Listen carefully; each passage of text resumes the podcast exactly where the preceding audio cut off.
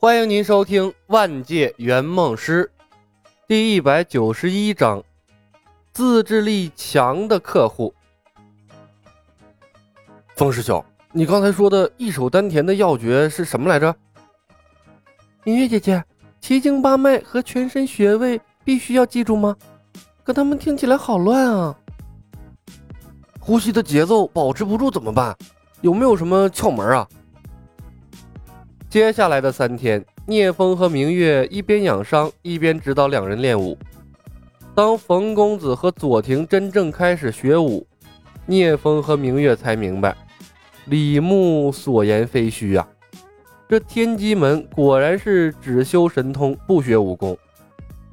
这两人连基本的武学道理都不懂，问的问题都像萌童一样幼稚无比。虽然有他们手把手教导，但进度仍然缓慢无比。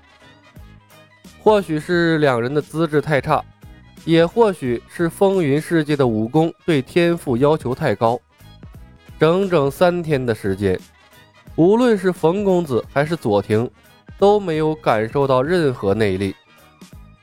冯公子嘻嘻哈哈的，倒是无所谓，依旧和明月有说有笑的。冯公子是女孩心性，生性活泼，出来异世界，周围又都是男性，那自然对教导他武功的明月产生了依赖感。而明月呢，因为身份的关系，平常啊也没什么朋友，在冯公子来自现代社会的交友方式的攻略下，很快沦陷了。这两人的感情突飞猛进，都睡到一个屋子里去了，甚至连聂风都给冷落了。偶尔呢，冯公子会抱着无双阴阳剑发呆，试图感悟一个人的倾城之恋，但收效甚微。而每当这时，明月是一脸的不自在。三个人的倾城之恋已经足够颠覆他的思想观了，若再让冯公子一个人用出来倾城之恋，他都要怀疑了，这倾城之恋关于真爱的传说是不是真的？其实他已经怀疑了，这三个人的倾城之恋的事儿啊，他一直没有告诉聂风，还偷偷找机会央求了李牧三人，让他们呢帮着保守秘密，千万别让聂风知道三个人倾城之恋的狗血事件。和冯公子不同，左庭一天比一天沉默，动不动就把自己关在房间里，一关就是一个晚上。那嘴上的火炮啊，是一个接一个的冒出来。习武遇到了障碍，他的内心已然非常的焦躁了。毕竟麒麟臂是他长久以来的梦想，要是练不出内功来，那接上麒麟臂无异于痴人说梦啊。这天，聂风又一次目睹了左庭近乎自虐一般的修炼之后，找到了李牧。李兄，你必须劝一劝左师兄了。练武本就不是一蹴而就的事情，他这般贪功冒进，最终损伤的是自己的身体，对习武并无益处。李牧看着左庭的房门，风兄，你认为我大师兄练不出内力的原因是什么？是你的功法不适合他，还是因为他本身资质就差呀？聂风沉默了片刻。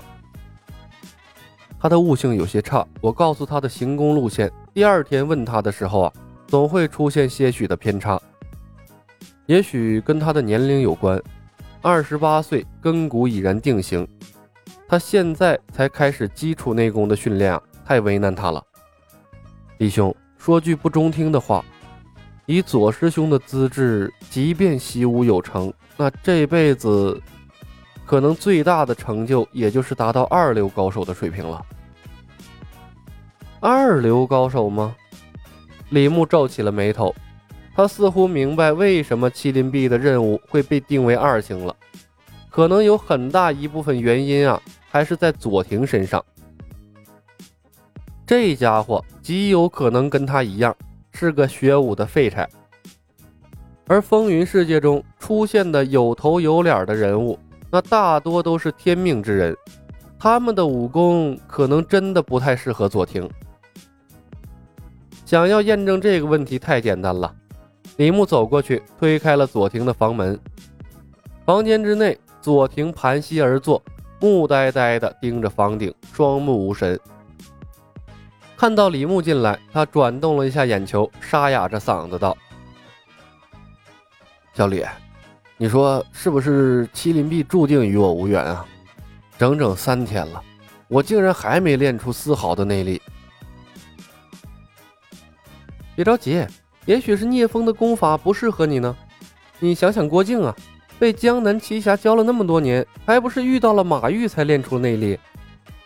李牧随口安慰了一声，从兜里拿出了手机，开机解锁，调出了存储在里面的文件，打开了他最熟悉的嵩山派内功，从入门到精通，递给了左庭。要不你试试这个？左庭接过手机，诧异地看了眼屏幕，左右滑动图片，不一会儿的功夫，便把第一章节嵩山派基础内功入门看完了。看完之后，他就若有所思，把手机放到了一边，闭目凝神，片刻之后便进入了入定的状态。看到他这一副鬼模样，李牧嘴角一扯，暗道了一声：“完蛋。”这他妈的也是个练不了高级武功的主啊！嵩山派的基础内功是新入门弟子的启蒙武学，涉及到的行功路线不过三条，那是粗鄙到了极点啊，连小孩都能轻易学会。但是就是产生内力的速度非常慢。原来呢。嵩山派内功至少要十年的时间才能诞生一个像万大平一样的二流高手。即便后来左冷禅等一干武学的宗师按照木星整理出来的现代化学习方法，重新归纳了练功方法，那也不过是缩短了一半的时间。但是，笑傲江湖世界的二流高手，那能和风云世界的二流高手比吗？李牧微微叹息一声，不过能修炼出内力来也行，希望这个血菩提能给力吧。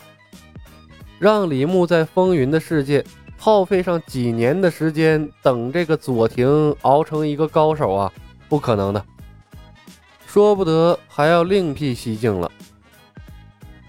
李牧不再打扰左庭练功，轻轻退出了房间。反手替他关上了房门。本集已经播讲完毕，感谢您的收听。喜欢的朋友们点点关注，点点订阅呗，谢谢了。